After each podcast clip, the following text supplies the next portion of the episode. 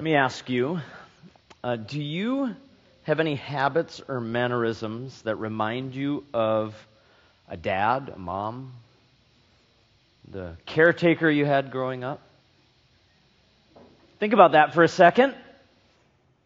Have you ever done something or reacted in a certain way that caused you to think to yourself, wow, I am becoming like my parents? You've seen the progressive insurance commercials? I think they're hilarious. My kids don't at all. I don't know why. I guess that's something about age or something. The other day I was talking with my brother, and um, and I remember thinking to myself while he's you know mid sentence, like I'm hearing my dad, and I'm seeing my dad right here. That must be what it's like for me, maybe.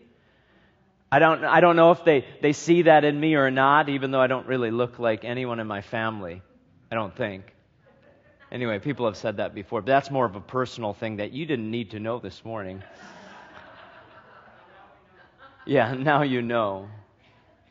But yeah, becoming like our, our parents. It's in John 14 9 that Jesus makes the, dis, the statement to his disciples. He says, Whoever has seen me has seen the Father.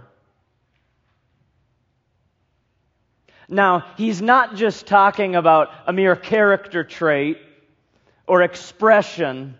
Oh, there's so much more to what he's saying here. It's a statement of his divinity. It's a statement about his relationship to the Father. Uh, beyond that, he's talking about our relationship to the Father. It's actually quite complex, which is why we're going to get into it here in a minute. But beyond all of that, what he is really saying is something that cannot fully be understood in that he is saying, I am one with the Father even while he is on earth. Now, how do we understand that? Just as we might understand the Trinity, well, we'll talk about that a bit today as we get into John 14. Go there with me. We're going to look at John 14, 7 through 14 in our sermon series, Our Heart, His Home. Today, we continue as Jesus is celebrating the Passover with his disciples before his betrayal, death, and resurrection. As he tells them he's going back to the Father to prepare a place for us. And he continues this conversation, now moving on from Thomas to something that Philip says, the disciple Philip says. So look with me at verse 7. It's where we will begin reading in Jesus' name. You ready? You ready? If you had known me, Jesus said, you would have known my Father also. Excuse me. From now on, you do know him and have seen him. Philip said to him, Lord, show us the Father, and it is enough for us. Jesus said to him, Have I been with you so long, and you still do not know me, Philip? Whoever has seen me has seen the Father. How can you say, Show us the Father? Verse 10 Do you not believe that I am in the Father, and the Father is in me? The words that I say to you, I do not speak on my own authority.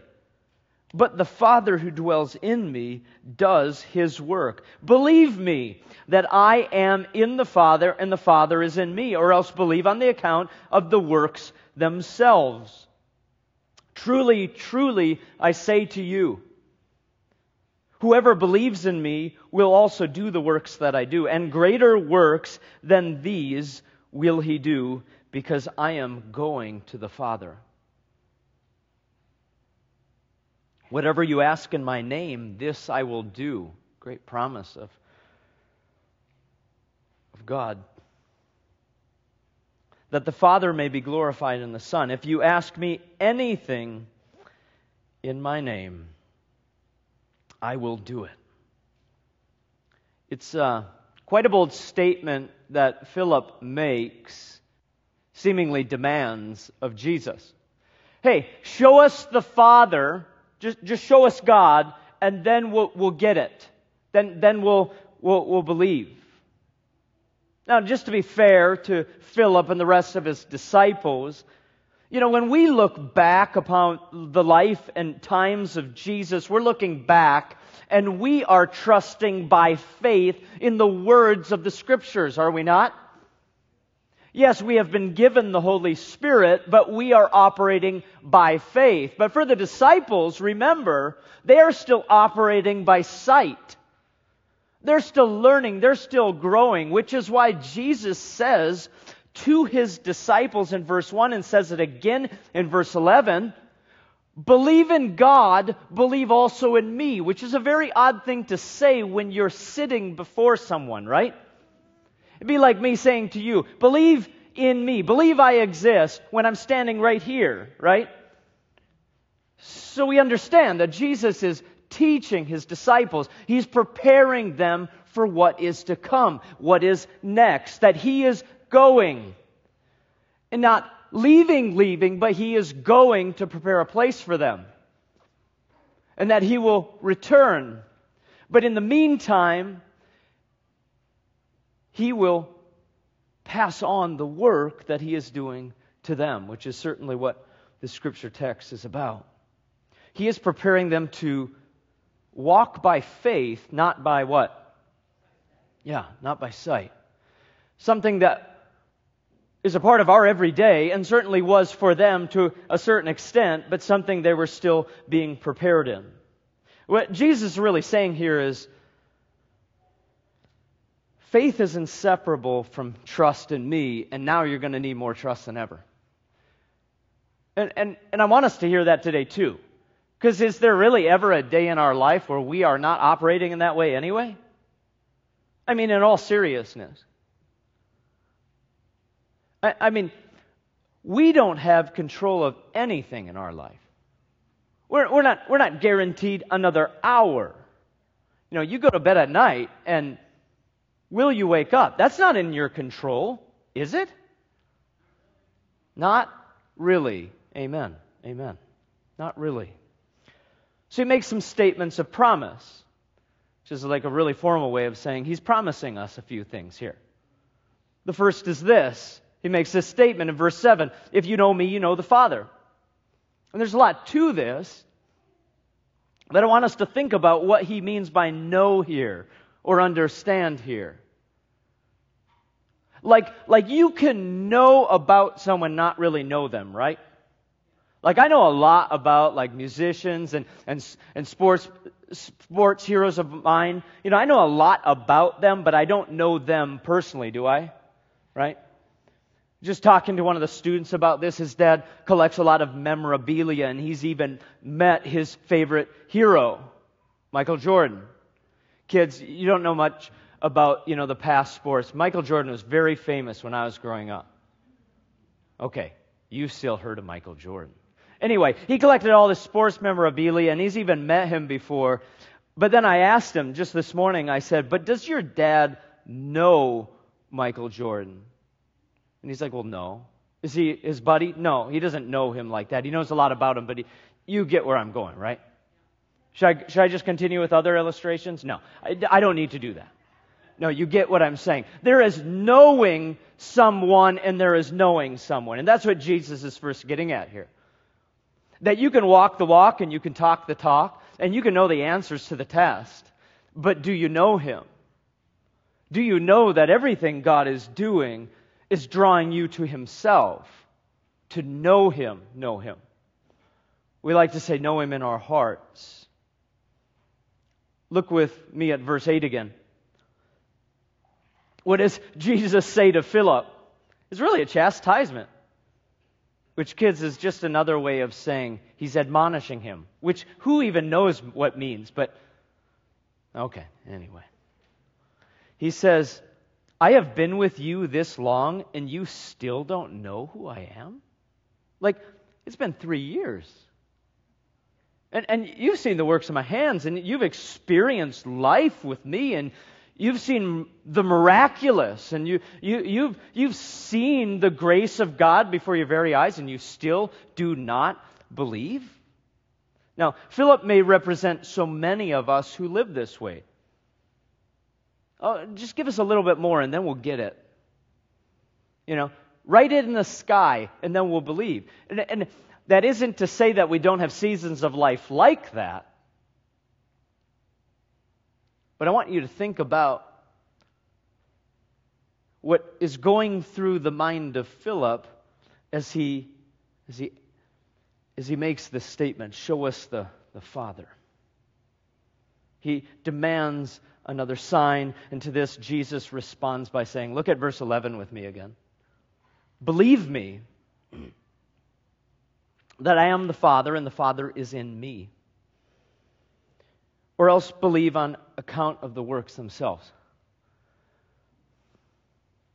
It's just either trust plainly or acknowledge that you have seen the glory of God before your very eyes.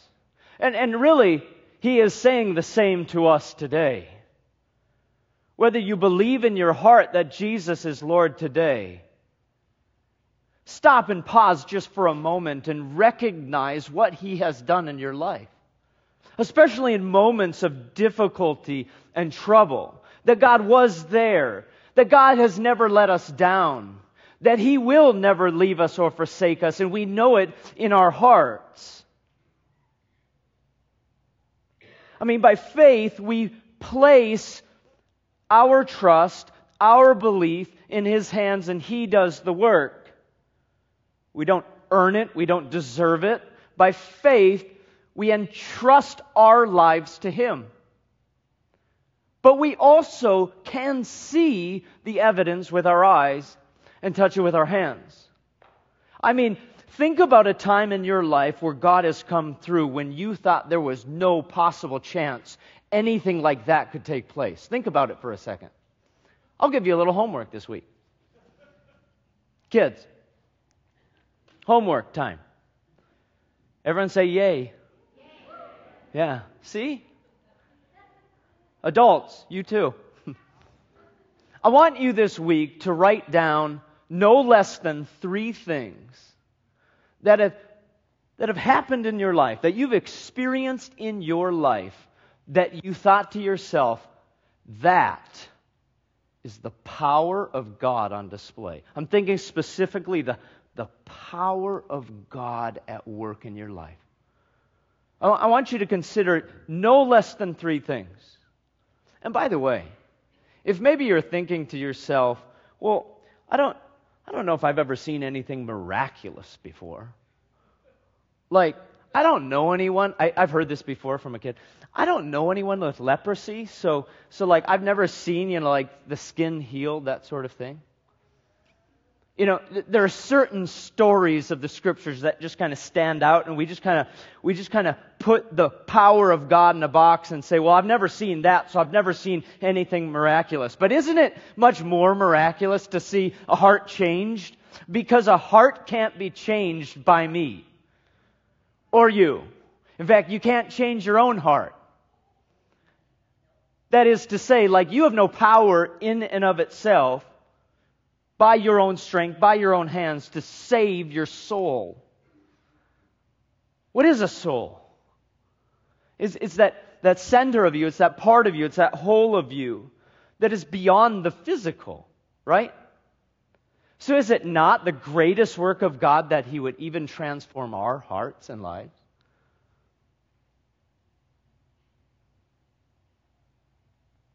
That He would save sinners like you and me. Love when Jesus is teaching. It says in a home, in a house. And it says that as he is teaching, in the middle of his teaching, someone makes a hole in the ceiling and lowers down someone who is a paralytic, unable to walk, hoping praying that Jesus would heal. And it just so happens that the religious leaders are there right in the front row as Jesus is teaching. And it says that Jesus says first, before the healing of his legs, because if you know the whole story, you know he does heal him physically. Jesus says first, Your sins are forgiven as if to say, this is much more important than anything physically I can do for you. And it's something that we need to hear on a regular basis. There is nothing more important than the salvation of your soul. And so, therefore, there is no greater power than the salvation of your soul. And yet, we have seen God work. I want you to write that down this week. I want you to articulate in, on pen and paper or, or on a computer or in your phone at least three things in which you have seen the power of God on display in your life. How He worked in your heart, how He has been working in your family, how He's been working in re- different relationships, how He cured your cancer, how He restored your soul, how He took away your addiction, how He healed that baby. They said would never be healthy. Oh, I've experienced the power of God on display. It tells us in Colossians 3:16. Colossians 3:16. Let the word of Christ everything we read in this book everything that we have experienced by faith let the word of Christ dwell in you what does it say what is it richly richly. Like overflow. Let the word of Christ and all he has done in all of his glory dwell in you richly. It goes on to say, teaching and admonishing one another in all wisdom. That's actually what we're doing here this morning together singing psalms and hymns and spiritual songs, covering both hymns and worship, contemporary music there? Nobody? All right. With thankfulness in your hearts to God. That, that's the point. That we would overflow in gratitude. See, that's the kind of the natural life that comes from knowing the truth, from walking in His way. Did, did, you catch the context there? Verse 6. I am the way, the truth, and the life, right? That, that order, right? Eh, follow the way. In, in following Christ Jesus, you know the truth. The truth is a person. And boy, that is the only way to abundant living because true living can only be experienced in Christ because there is no true living outside of Christ. My two year old has been watching this, uh, this YouTube Bible show. I don't even I don't even know what organization put it together, but it, it's just a, a show for little ones, and it, it's really cool. And the reason I'm even bringing it up is like I think everyone should watch something like this from time to time, even though it's for two year olds. I'm really into it. Um, but I love it because it has Bible stories but it also has like a praise and worship time. And in one of the episodes this week, uh, they did a rendition of an old song that we used to sing growing up. It goes a little like this My God is so big, so strong, and so mighty. You know it. Some of you grew up in church. Um, my God is so big, so strong, and so mighty. There is what? There's nothing my God cannot do. We did the actions and everything. Yeah. But then it says this the mountains are His, the valleys are His, and the stars are His handiwork too. You know what's, you know what's so funny about us? We like to think big things are things that you pray for that are confounding in a way that are mostly health related. And yet, the greatest displays of God in all the earth are every night, right before us. Every day that we wake up, every moment that we stop and acknowledge that He is great, that He is greater, that He is beyond anything we can imagine. Our God is Almighty. And when we acknowledge that and live in that that place of gratitude, it will overflow.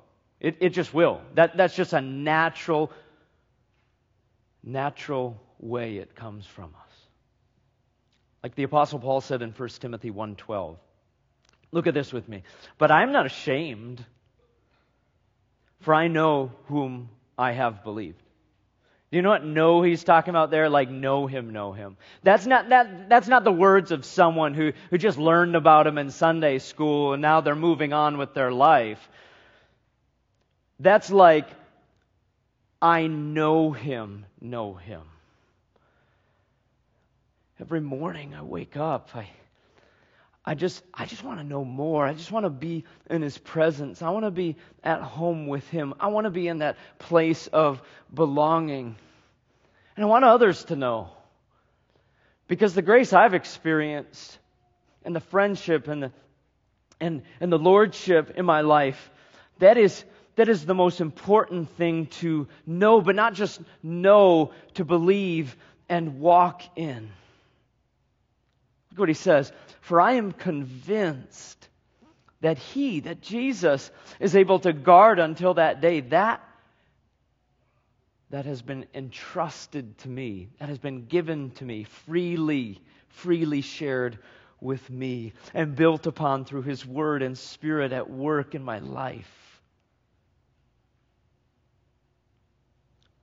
The first statement of promise was if you know me, you know the Father which includes the way to eternal life, which includes knowing the Father God personally. The second statement of promise we read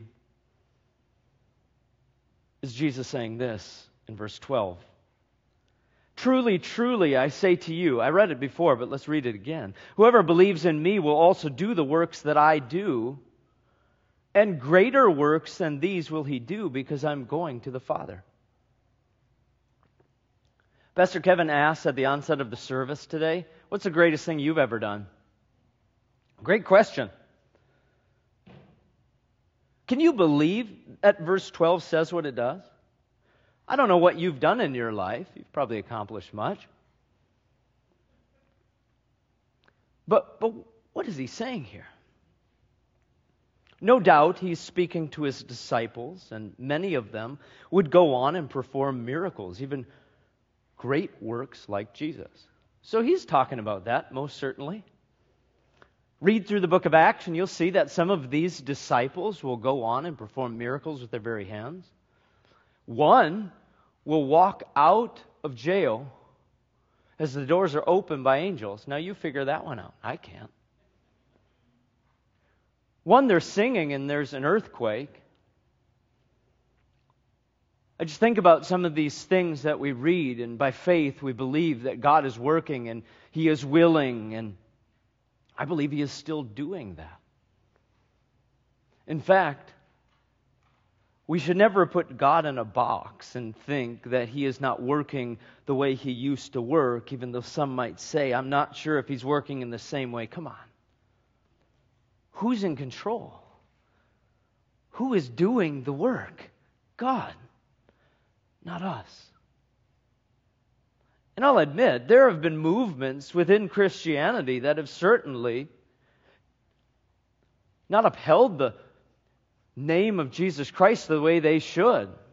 And maybe focus more on the, the, the miracle than on Jesus. But that isn't to say God is not at work beyond what Jesus did in his time and the apostles followed as they carried on what Christ was doing, I believe God is still at work.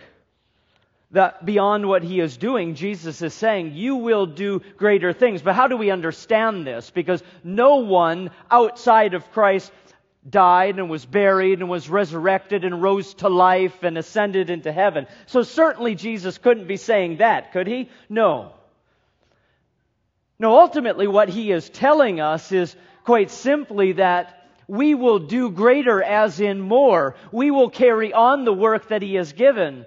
that we will have the baton passed to us, and we too will be a part of the work that He is doing as we reach the corners of the globe. And is that not happening today? Think about that. Jesus hardly ever met, left the Middle East, right?